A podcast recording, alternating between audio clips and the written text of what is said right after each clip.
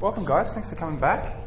Uh, second part in our uh, word series that we're doing today, we're doing it on uh, the issue of the authority of, of God and God's word specifically. Um, did anyone have just quickly any questions from last week? Things that you might want to have brought up this week? If you do at any point, just feel free to um, to uh, raise them at uh, any point, sort of thing. We want to try and make it as sort of interactive as possible. Um, we're going to be basing most of what we look at today at a passage that you might be familiar with, 2 Timothy 3. We're going to be looking at verses 10 all the way through to 17 to read that passage that's often quoted in context. Um, and we're going to be working our way through this thing. I think it's really great topic to think about, um, the authority of God. But before we do anything else, um, why don't I pray for us and then we'll get started. Lord, uh, this morning we just want to thank you for your word. And we want to thank you that you are a God who speaks to us, that you are interested in the details of our lives, and um, you don't leave us in the dark, but you're the God who speaks. And Lord, often we find it hard to hear your word. We find it hard to be faithful in paying attention and listening and obeying. And I just pray that you help us to understand what does it mean that your word has authority and um, that we might be more faithful uh, to you as, as your children. And we pray in Jesus' name. Amen. Well, first question I want to begin with today, thinking about last week we looked at the canon. What does it mean to be uh, part of the Bible? What's in, what's out? What is God's Word? Now we're looking at um, this issue of authority. Does anyone have uh, an idea about what it means that the Bible is authoritative? Um, does anyone want to take a stab and think about it? CJ? I'll take that. It has authority over us. Yeah, something like that. Um, definitely, it has authority over us. I guess uh, I'll put it in the way that uh, Grudem puts it because I think it's a really simple way to think about it. Uh, the authority of Scripture means that all the words in Scripture are God's words. That's what it means. That all the words that we read in the Bible are God's words in such a way that to disbelieve or disobey the words of Scripture is to disbelieve or disobey God Himself. Did you catch that? that? So the idea of authority, the authority of the word, means that all the words that we read in the Bible are not just the words of people, they're God's words. And in such a way, they're God's words, all these words, that when we disbelieve it, distrust it, or we disobey any word, it is it means that we disbelieve or disobey God Himself. Um, that's that's what we're talking about. That's really the the issue that we're going to be looking at today. And like I said before, the main place of Scripture, because I want to try and take us to Scriptures, not just so you think, oh well, that's a good idea, makes sense because I'm saying it, but um, that we can just be continually building upon God's Word um, I want to take you to 2 Timothy 3, as I mentioned before. So if you have Bibles with you, just pop them open to 2 Timothy chapter 3. And I'm going to read um, just this section uh, from 10 all the way down through to 17. Timothy, um, or Paul, writing to Timothy, says the following.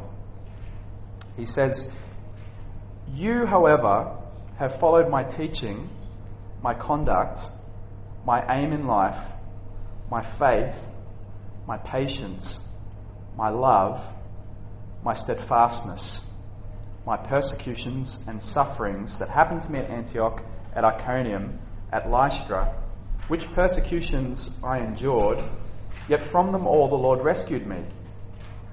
Indeed, all who desire to live a godly life in Christ Jesus will be persecuted while evil people and impostors will go from bad to worse, deceiving and being deceived. But as for you, continue in what you have learned and firmly believed, knowing from whom you learned it, and how from childhood you've been acquainted with the sacred writings which are able to make you wise for salvation through faith in Christ Jesus. All scripture is breathed out by God and profitable for teaching for reproof, for correction, and for training in righteousness, that the man of God may be com- complete, equipped for every good work. It's a great passage, and I think it's got lots of goodness in there. Um, I want to look at really three big topics, uh, three things that I think this passage, understanding in context, um, teaches us about the authority of Scripture.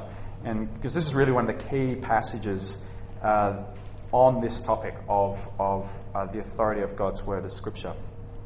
Um, the first thing that uh, I want to put to you that it teaches us is just what we were saying before. Remember that definition? The authority of Scripture means that all the words in Scripture are God's words, such that to disbelieve or disbelieve, uh, disbelieve or disobey any of the words in Scripture means to, in effect, disbelieve or disobey God Himself. Um, one of the things that this passage teaches us is that all the words in Scripture that we read are God's words. Um, we see that in verse 16. It says, All Scripture is breathed out by God. It's really this like a word picture. In English, it's where we get the word to be inspired, right? But it's probably next, probably not the greatest word, and I guess you can't use the more appropriate word because carries another implication, which is probably better to say expired, right? Breathed out, but that also means that it's all scripture is expired, means it's, you know, past its use by date, um, which is not the case. But uh, uh, the idea is that, that it's like God literally, it's His breath. It's like He breathed it out. It's His words. That's what it's a picture of. It's the very words of His mouth. Um, which words? Well, it says all of Scripture is breathed out by God. Uh, that word Scripture there in Greek is a really technical term in Greek that refers to, it's the, the word graphe, where we get like graphics, it means writings. Um, it's a technical term that refers to the Old Testament scriptures specifically. That's what, that's what Paul is referring to. Um, and the Bible testifies to this that the Old Testament is God's very words.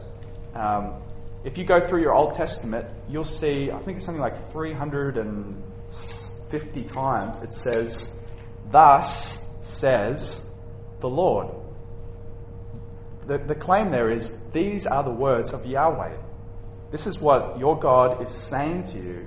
It's kind of equivalent to saying, uh, in the Old Testament context, thus says the king. This is what his command and decree is to you. This is his words to you. And similarly, a thing that we've been talking about over the last few uh, occasions that we've been meeting together is that the prophets uh, were messengers from the divine king. Uh, let me read you a passage from Numbers 22, uh, verse 38. Balaam said to Balak, Behold, I have come to you. Have I now any power of my own to speak anything? The word that God puts in my mouth, that must I speak. So, Balaam, the prophet, is saying very clearly that the words he's speaking to this kind of wayward, crazy King Balak are God's very words that He's placing in His mouth. It's not a sense of what God's saying, it's God's actual words. You get a word wrong in the Old Testament, you're a false prophet, and you're not to be believed at all. Um, God was said to speak through the prophets, and therefore to disobey the prophets was to disobey God Himself. And we see this time and time again. 1 Kings uh, chapter 20, verse 35 uh, says the following It says, And a certain man of the sons of the prophets said to his fellow at the command of the Lord, Strike me, please. It's a pretty confronting thing to say. But the man refused to strike him. That's this prophet. Then the prophet said to him, Because you have not obeyed the voice of the Lord, behold, as soon as you have gone from me, a lion shall strike you down and as soon as he had departed from him, a lion met him and struck him down. That's a pretty confronting picture, isn't it? It says, strike me with the, like idea with the sword. And the guy says, I'm not going to do that. He says, because you've not obeyed the word of God to you through me, a, lion's going to kill you. And lo and behold, that's what happens. So in the Old Testament, we see um, the Old Testament words as God's very words. And that's what uh, Paul is saying here. All scripture, all the words in the Old Testament are breathed out by God. But by implication, he's not just saying the Old Testament, but the New Testament words are God's very words as well. Um, and we've been looking at this uh, repeatedly um, over the last uh, couple of weeks. A passage that's on your sheet again this week that we looked at last week, um, uh, which is key to understanding this, is uh, something that Peter writes about the writings of Paul. Peter says, And count the patience of our Lord as salvation, just as our beloved brother Paul also wrote to you according to the wisdom given him, as he does in all his letters when he speaks in them of these matters. There are some things in them that are hard to understand, which the ignorant and unstable twist to their own destruction, as they do the other scriptures. So Peter's saying, you know, as you read Paul's letters and writings, there's some things in there that are tricky to understand. You know, so it's not just us that think that. Peter also thought Paul's writings were hard to understand. And he's saying some people twist them and, and use them for their own ends, just like they do the other graphe, scriptures. So here, Peter's quite clearly saying that, that Paul's writings are scriptures. He understands them to be the writings of God, um, just equivalent to the Old Testament scriptures. Uh, again, we read passages like uh, we mentioned last week, 1 Timothy 5.18. The scripture says, You shall not muzzle an ox when it treads out the grain, and the labour deserves wages. The passage, You shall not muzzle an ox when it treads out the grain, comes from Deuteronomy 25.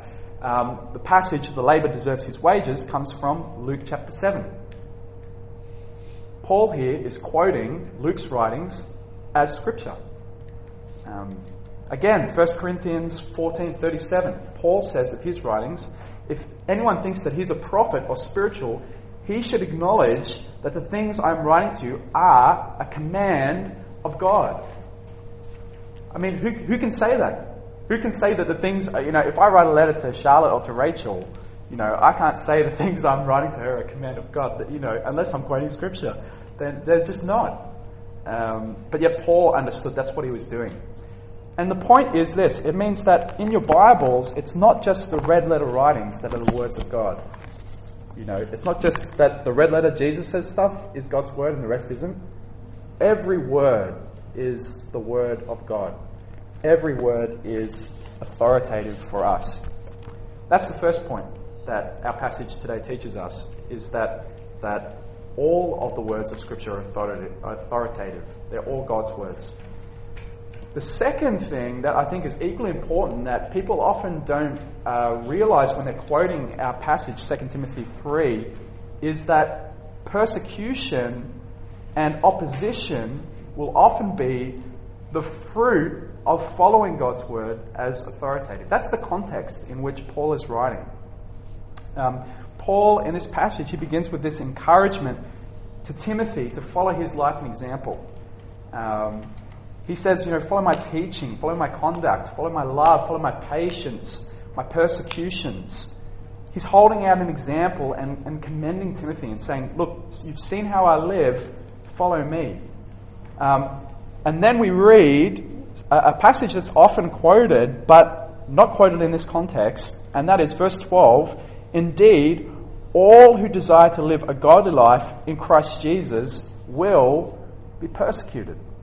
Persecution comes from faithful following of Jesus, faithful following his example, faithful following of this word as authoritative. Um, all who desire to live a godly life in Christ Jesus will, not might be, will be persecuted, will face opposition. Um, and he goes on to talk about in verse 13 there's these evil people, these imposters that are, that are coming amongst them. And then he says in verse 14 this But as for you, continue in what you have learned and have firmly believed, knowing from where you learned it. And he goes on about the sacred writings, the scriptures, which are able to make them wise for salvation. And it's in that context that he goes on to say in verse 16 all scripture is breathed out by God. So, the context in which we particularly need to hear this word about the authority of God's Scripture is the context of faithful living as Christians, the context of opposition, actually. It's that context into which the, the, uh, the, the uh, Pastor Timothy needs to hear that this is God's Word. Um, And I think it's the same for us as well. You know, we don't live in a neutral world that is ambivalent about the things of Scripture. We live in a world that's, that's really opposed to the things of God, opposed to the teachings of Scripture. And in that context, it's so easy to compromise, to change the way we read the Bible, not to be faithful to what we're reading, but because it's really uncomfortable to be obeying and, and reading the things that we read in Scripture.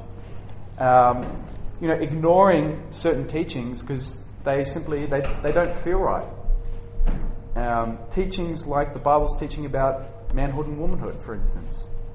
Teaching teachings like the Bible's teaching about marriage and about uh, sexual purity. You know, it's offensive to many people to hold to this idea that marriage is a gift from God that is meant to point to this beautiful image of Christ in the church that's meant to be exclusively between a man and a woman. To many people, that's offensive. I mean, one of my colleagues, I stumbled across uh, her. She's uh, in a lesbian relationship, showing one of my other colleagues' uh, engagement ring that she just bought for a partner. I mean, what do you do in that situation? It feels so uncomfortable not to want to celebrate with someone uh, who is going into something that is actually really displeasing to God, and we believe as Christians is profoundly unhelpful and a, a harmful way to live. It's difficult, and so the temptation in that context is to is to compromise. And in that context that Timothy is also pastoring, where people are twisting the writings of Scripture, where they're opposing it, where they're persecuting those that live by this word, Paul says and reminds Timothy all scripture is breathed out by God and profitable. Um, so that's the second point. Um, persecution and opposition will be the fruit of following this word, and so we need to, to remind ourselves, in the context of opposition, to be faithful to God's word as authority.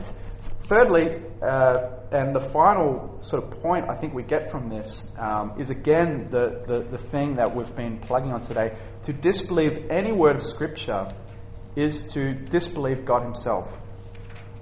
And we get that from uh, verses 16 and 17. It says, All scripture is breathed out by God and profitable for teaching, for reproof, for correction, and for training in righteousness, that the man of God may be a, a complete, equipped for every good work.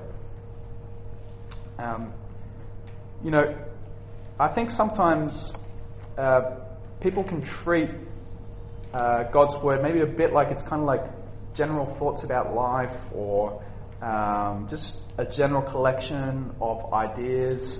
And so it's okay for you to believe it, but as for me, you know, I, I probably don't. I, th- I see things differently, and that and that's fine. Um, whereas that's not actually what we believe God's word is. We believe God's word is grounded in history.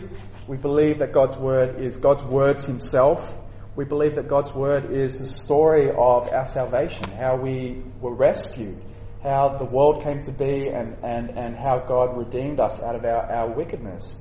And it's not just a collection of ideas, it, it includes His wishes for how we should live and relate to Him, and, and it's profitable, as Paul says, for teaching, for reproof. That word reproof means strong disapproval. Reproof is to strongly um, disprove of the way someone's living, for instance. Um, for correction, that word means uh, restoration and improving. Um, and for training in righteousness, what, uh, for what, to what end? That the man of God may be complete, equipped for every good work. Um, it's, it's, and it's includes God's thoughts not just about how He came to save us and redeem us, but His thoughts for how we can live in relationship with Him. I mean, that's the heart behind all of Scripture is that people might come to know Him and enjoy Him forever. Um, as the Westminster Confession says, that's the end of man and the message of Scripture. So, passages like John 15 20, um, Jesus says, Remember the word that I said to you a servant is not greater than his master. If they persecuted me, they will also persecute you. If they kept my word, they will also keep yours. You see, implicit in what Jesus is saying is that the word that we're bringing is something that's meant to be kept. It's something that's meant to be followed. Um, 2 Peter 3 2. And you should remember the predictions of the holy prophets and the commandment of the Lord and Savior through your apostles. It's a commandment through the apostles, an instructive word of God through the apostles to the followers um, of the apostles, to us as Christians. It's something that's meant to be obeyed. It's not just a collection of thoughts and ideas, it's instruction as well. Um, again, Second Thessalonians 3.14, if anyone does not obey what we say in this letter, take note of that person and have nothing to do with him, that he might be ashamed. These are words that are words of instruction for us. They affect how we're meant to live. 2 Corinthians 13, 2 to 3. I warned those who sinned before and all the others, and I warn them now while absent, as I did while present on my second visit, that if I come again, I will not spare them. Since you seek proof that Christ is speaking in me, he is not weak in dealing with you, but powerful among you. Paul's saying, I warned them once, you know, um, and I'm going to warn them again, you know, that if I come to you, I'm not going to spare them. He's going to have a harsh word to say because this word is a word from God. It's a word that's meant to affect how we live. Um, so there are three points. Um, that, that Scripture is God's very words. That, secondly, the context in which we particularly need to hear this word is persecution and opposition, which is the fruit of following it. And thirdly, that to disbelieve any of the words of Scripture is to disbelieve God Himself. To disobey any of the words of Scripture is to disobey God Himself. Well, I want to move on to uh, a question I'm going to throw out to you guys um, and ask you. Uh, so we've seen that the Bible's testimony is that the words of Scripture are God's very words. How can we, how can we know for sure that the Bible is in fact the authoritative Word of God? And if you're sitting there and you're thinking, is it really, can I really trust it? Is it really God's words to us? Uh, how does someone go about discerning that or seeking proof of that? Um, does anyone have any thoughts about that? You might even have a friend um, who comes to you and says, But how do you know these words are really God's words? Absolutely. Yeah, I, and I think that's right. Um, as Christians, um, we, we know that, that this is God's word because of the testimony of the Holy Spirit. Absolutely. Um, and to be honest, um, I think that's where it begins, and that's where it ends, actually. You know, um, we're going to look at there is a part to play in other evidences for the authority of Scripture as God's Word, things that are historical studies, things that are, you know, maybe even scientific uh, proofs or observations that show that the Bible is not contradicted in its claims. There's a place for those things. But, but that can only take you to the extent of saying, well, I believe the things that are written in the Bible are not false right? Um, it, it doesn't take you the next step to go, I believe the things that are written in the Bible are God's very words, that, that they're spoken by God Himself.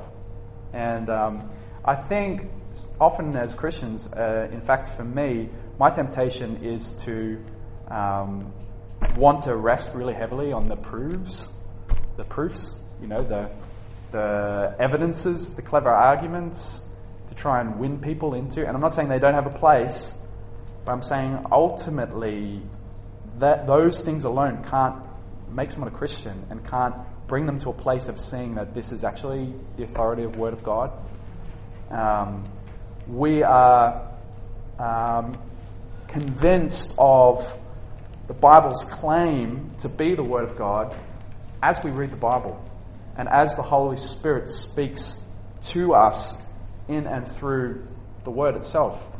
Um, I think I got a passage on your sheets there from uh, Paul's writings, 1 Corinthians uh, chapter 2, 13 to 14, um, which is really instructive to this end. Paul says this about his ministry amongst the Corinthians. He says, And we impart this, that's the teaching about the gospel, in words not taught by human wisdom, but taught by the Spirit, interpreting spiritual truths to those who are spiritual. He goes on and he says, The natural person does not accept the things of the Spirit of God, for they are folly to him, and he is not able to understand them because they are spiritually discerned. So Paul says, you know, the essence of our teaching is spiritual, capital S, spiritual, um, wholly spiritual, and that his teaching is to those who are spiritual, those who have come to trust in Jesus, those who have come to have the Holy Spirit uh, dwelling, indwelling within them, those that have come to be part of God's family, those that God has led to be born again, to be trusting in Him, to be spiritually newly born people. Um, but in addition to that, Paul says the natural person, that's the person who's just physically born but has had no spiritual rebirth, not just kind of accepts them, not just, yeah, you know, is ambivalent about it, not even partly accepts them. The natural person does not accept these things. Why? The things of the Spirit. In fact, more than that, they're stupid to him, they're folly to him. And he's not able to understand. Why? Because they're spiritually discerned. They're capital S, spiritually discerned. They're discerned through the ministry of the Holy Spirit. Um, Paul is saying to understand his teaching requires the Holy Spirit. Um, and, and Jesus teaches a similar thing. Um, Jesus teaches it in some different language, but exactly the same message. Jesus' message is this Jesus' message is that the sheep know the call of the shepherd. Jesus says in 10 26 27, speaking to the Pharisees, But you do not believe me because you are not among my sheep. My sheep hear my voice, and I know them, and they follow me. And people that have come to trust in Jesus, when they hear him speaking, they follow. They recognize there's something that resonates in them. They can't resist the call of the shepherd. And, um, and um, so it is for other people. You know, um, we can't, apart from the word, um, you know, come to, to know and, and follow Christ, you know. Uh, you know, it's not as though that someone just sitting there in the darkness is going to have a voice whispering to them saying, you know, these are my words, you know, you know, come and come and read them and know them. I'm not saying that, you know, that couldn't happen, but it happens through the word that we come to know and understand the truth about Christ. And, and the second point is the, the point that I, I, made before, which is just that other evidence is useful in that process. Like, I'm not trying to say that it's a waste of time apologetics, you know, trying to, you know, see all these proofs and things, but it's not finally convincing. It might take down uh, arguments and reasons why people might not even be prepared to examine uh, the words of the Bible, like defeaters, you know, is what Tim Keller calls them. But it's not going to take them that next step to actually trust it and believe it, that it's actually God's word. Uh, Grudem says this. He says, It's helpful for us to learn that the Bible is historically accurate, that is internally consistent, and that it contains prophecies that have been fulfilled hundreds of years later, that it has influenced the course of human history more than any other book, that it has continued changing the lives of millions of individuals through its history, that through it people can come to find salvation, that it has a majestic beauty and a profound depth of teaching unmatched by any other book, and that it claims hundreds of times over to be God's very words all of these arguments and others are useful to us and remove obstacles that might otherwise come in the way of believing in Scripture. But all of these arguments, taken individually or together, cannot finally be convincing. You can't take all of the evidence that supports Scripture all together, sit down, and come to a place purely based on the evidence that, oh yeah, I should really trust this as God's Word. It just doesn't happen. Because what we believe and what the testimony of Scripture is, is that we require the work of the Holy Spirit. Um, the Westminster Confession of Faith, I've got it on your sheet, says this it says, Our full persuasion and assurance of the infallible truth and divine authority thereof, that is, of the Word of God, is from the inward work of the Holy Spirit, bearing witness by and with the Word in our hearts. That's how we know. The testimony of the Holy, Holy Scripture, uh, Holy Spirit working in us. And in that sense, um, point three on your sheet, uh, Scripture, therefore, is self attesting. Um, the, the Bible teaches that not only is um, God the God who never lies, Titus 1 2 says this it says, In hope of eternal life, which God who never lies promised before the ages began. The Bible says that God is a God who's a God of truth. But Scripture is more than just truthful, it's the standard of truth. It's the measure by which we measure truth. Uh, a passage that we looked at last week that's on your sheet again this week is John 17 17. It's the words of Jesus, and it's interesting what he says. He says, Sanctify them in the truth. Your word is truth. Now, notice what Jesus says in, in that uh, uh, statement. He doesn't say your word is truthful, although it is. He actually says something more than that. He says, Your word is truth. What Jesus is saying is that more than just this as a message that contains things that are truthful, although it does, Jesus is saying in John 17 17 that God's word, it more than just truthful, is the standard of truth. It's the measure by which we measure all other truths. Um, and, and the truth is that if Scripture is the standard by which we measure truth. We can't use other sources to validate Scripture. You know, there's uh, a group of scholars who try and go through, you know, archaeological evidence to come up with the historical Jesus. Um, you know, it was really big, sort of 70s, 80s, 90s sort of thing. It's not as big anymore. But um, basically, what they did is they went through the Bible and took out all the bits that were supernatural um, and went through other documents and basically took all the things that I guess were within the realm of possibility for them to come up with what the true Jesus of history was like. Um, as Christians, we can't do that because our standard of truth is not archaeological sources. Our standard of truth is God's word it's, itself. It's the standard by which we measure all others. And some people at this point say, well, that's a circular argument. You know, you're starting with the Bible and saying it's the standard of truth, and then you're measuring everything else by it, and and you look at everything through the lens of the Bible, and therefore it proves through the lens, that lens you're looking at, that it is the standard of truth. It's a circular argument. But that's the nature of a gold standard. Um, everybody rests at some point on a gold standard by which they measure and evaluate all other truths. Um, some people from a scientific background do it as well, equally so. And that standard, that gold measure, is that all that exists in the universe is stuff. It's not a scientific point, it's a philosophical belief. It's a standard from which you begin to then fill in other standards. And for us as Christians, the standard which we base everything on is this Bible, this word, this word of God. It's more than just truthful, it's the standard of truth. It's what we use to, to measure and evaluate other things in and from it. Um, so, other sources may cause us to go back and read Scripture more carefully to see if we've really understood what it's saying. But we never assess the truthfulness of the Scripture using outside claims and sources. We take God's word as the standard of truth, it's authoritative. This doesn't mean that, as a, point to clarify, just quickly, this doesn't mean that God dictated the whole Bible. This doesn't mean that, you know, um, you know, God just said, all right, you know, Peter, write this and this and this and this. Um, there are instances in, in the Bible where God dictates Scripture.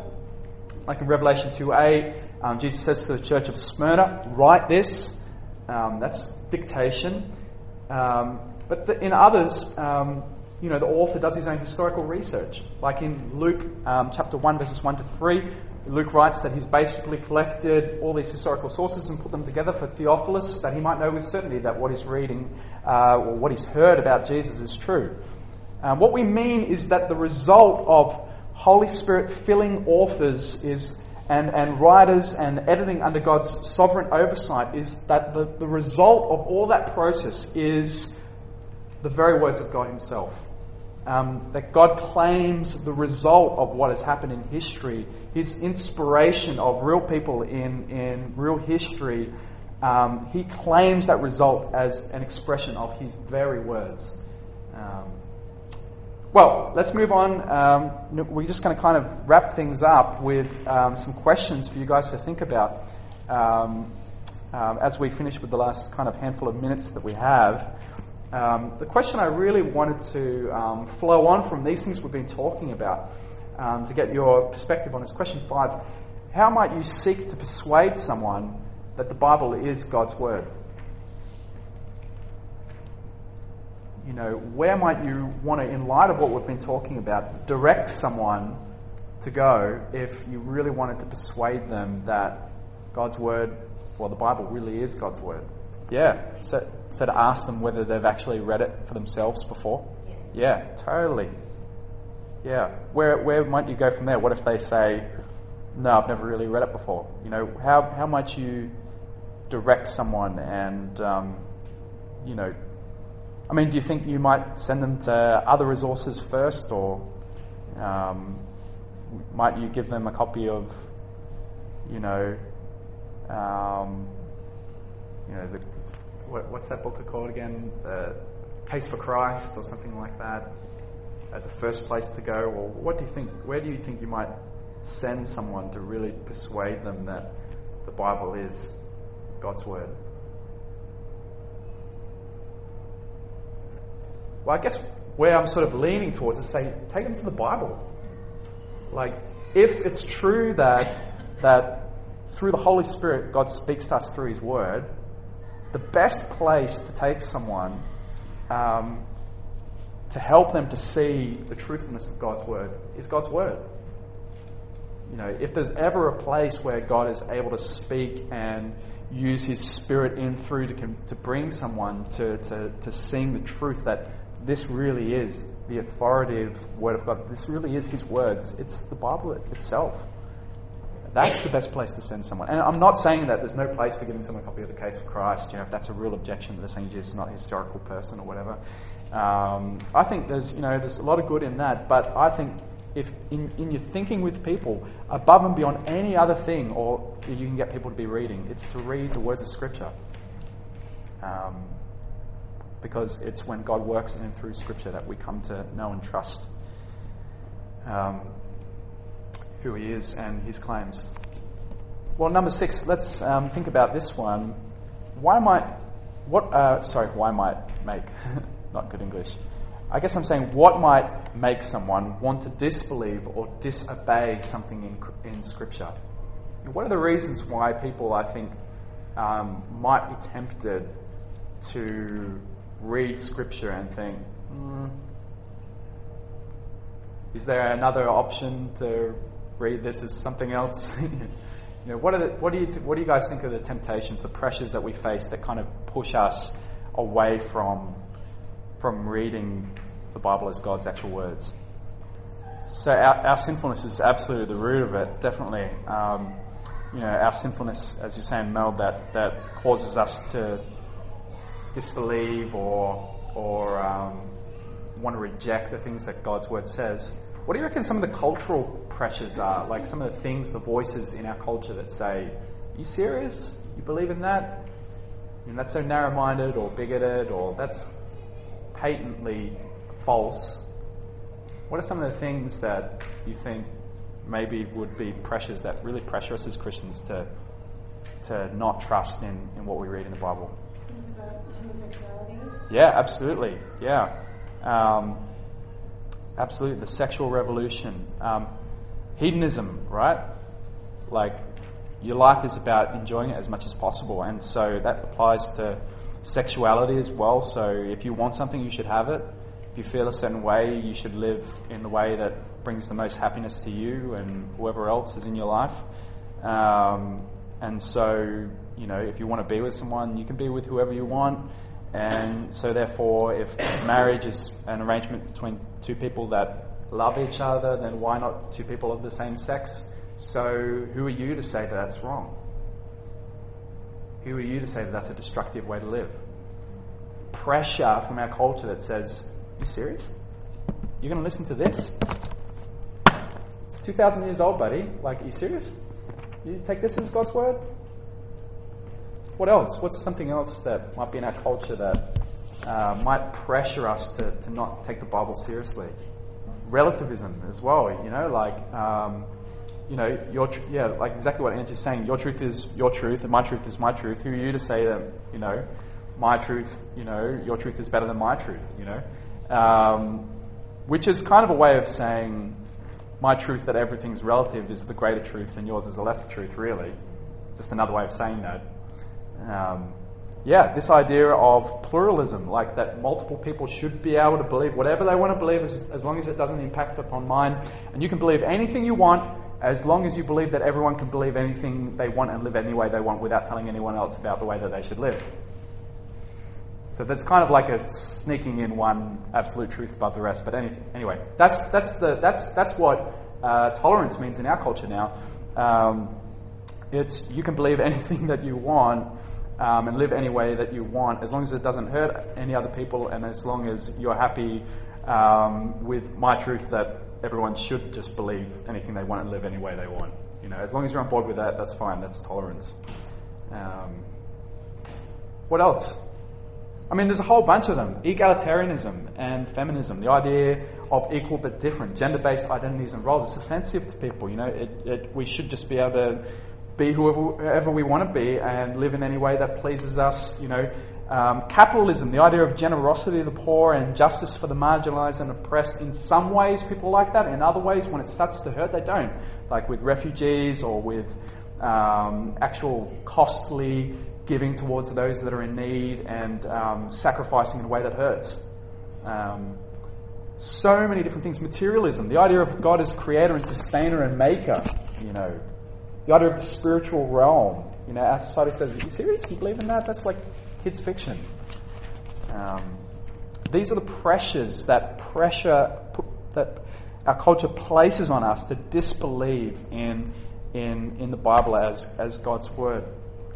Um, so I just wanted to end then, in light of that, with one last question based on Hebrews 7. And maybe this is something more that uh, we can just leave you guys to think about. Um, the writer of Hebrews in uh, uh, Hebrews 11.1 says this. He says, Now faith is the assurance of things hoped for, the conviction of things not seen.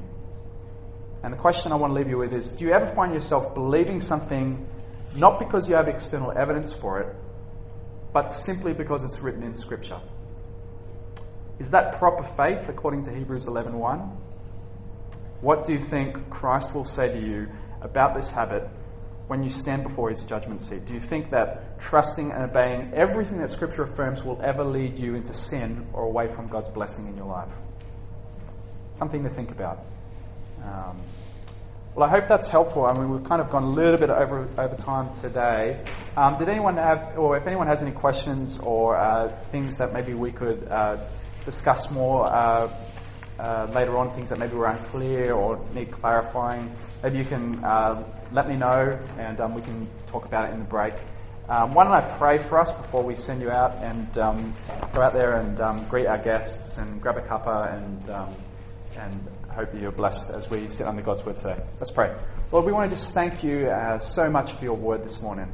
We thank you that it's trustworthy. We thank you that it's authoritative. We thank you that it's your very words to us words of instruction, words of hope, words of life, Lord. And um, Lord, I just pray for us with so much opposition in our culture, in our world. Um, I pray that you would help us to see that this world's always been opposed to the things of you. And you are faithful, and you are worthy of trust, and you will help us, you will strengthen us and sustain us, Lord. Lord, would you help us to trust you and your words, to believe them, to obey them, that we might be blessed as we come to know your Son in more and more fullness. And pray this in Jesus' name. Amen.